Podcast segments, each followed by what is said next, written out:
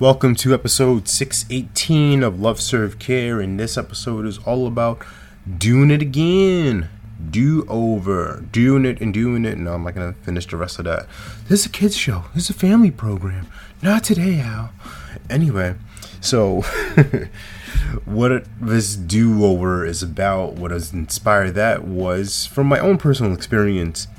I was recording something for a virtual summit that I'm to be a part of, and I'll tell you more about that in the weeks to come. It's going to be for coaches. I'm really excited about being um, uh, partnering up with this uh, this organization, and I recorded it on my phone.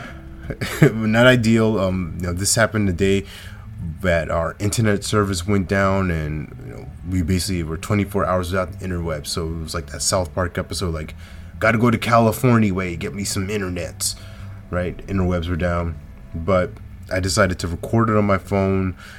Did this stuff, um, uploaded into YouTube so I can get that person the link.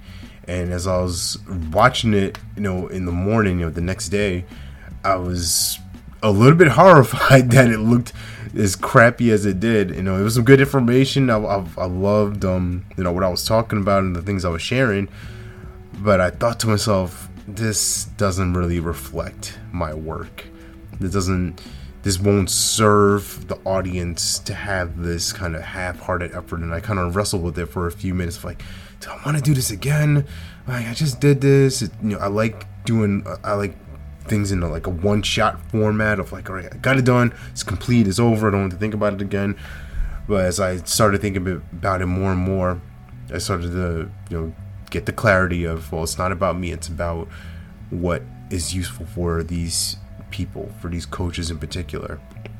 And so, what I decided to do, record it again, and then I got everything set up the way I wanted to, you know, lighting, mic set up nice, you know, got the outfit, you know, looking good and you know I had my I still had my outline of what I talked about so I'm very grateful for myself and not throwing it away so I share all of that for you to recognize and hopefully see some opportunity within yourself of wow I can I, I don't have to just do it all in like one shot you know I have I have grace to give myself an opportunity for edits, for for rethinking things, for making it sharper, making it clearer, whatever it looks like. And some that works for you, that works.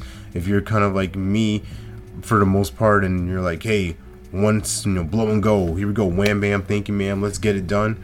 Then that's fine too.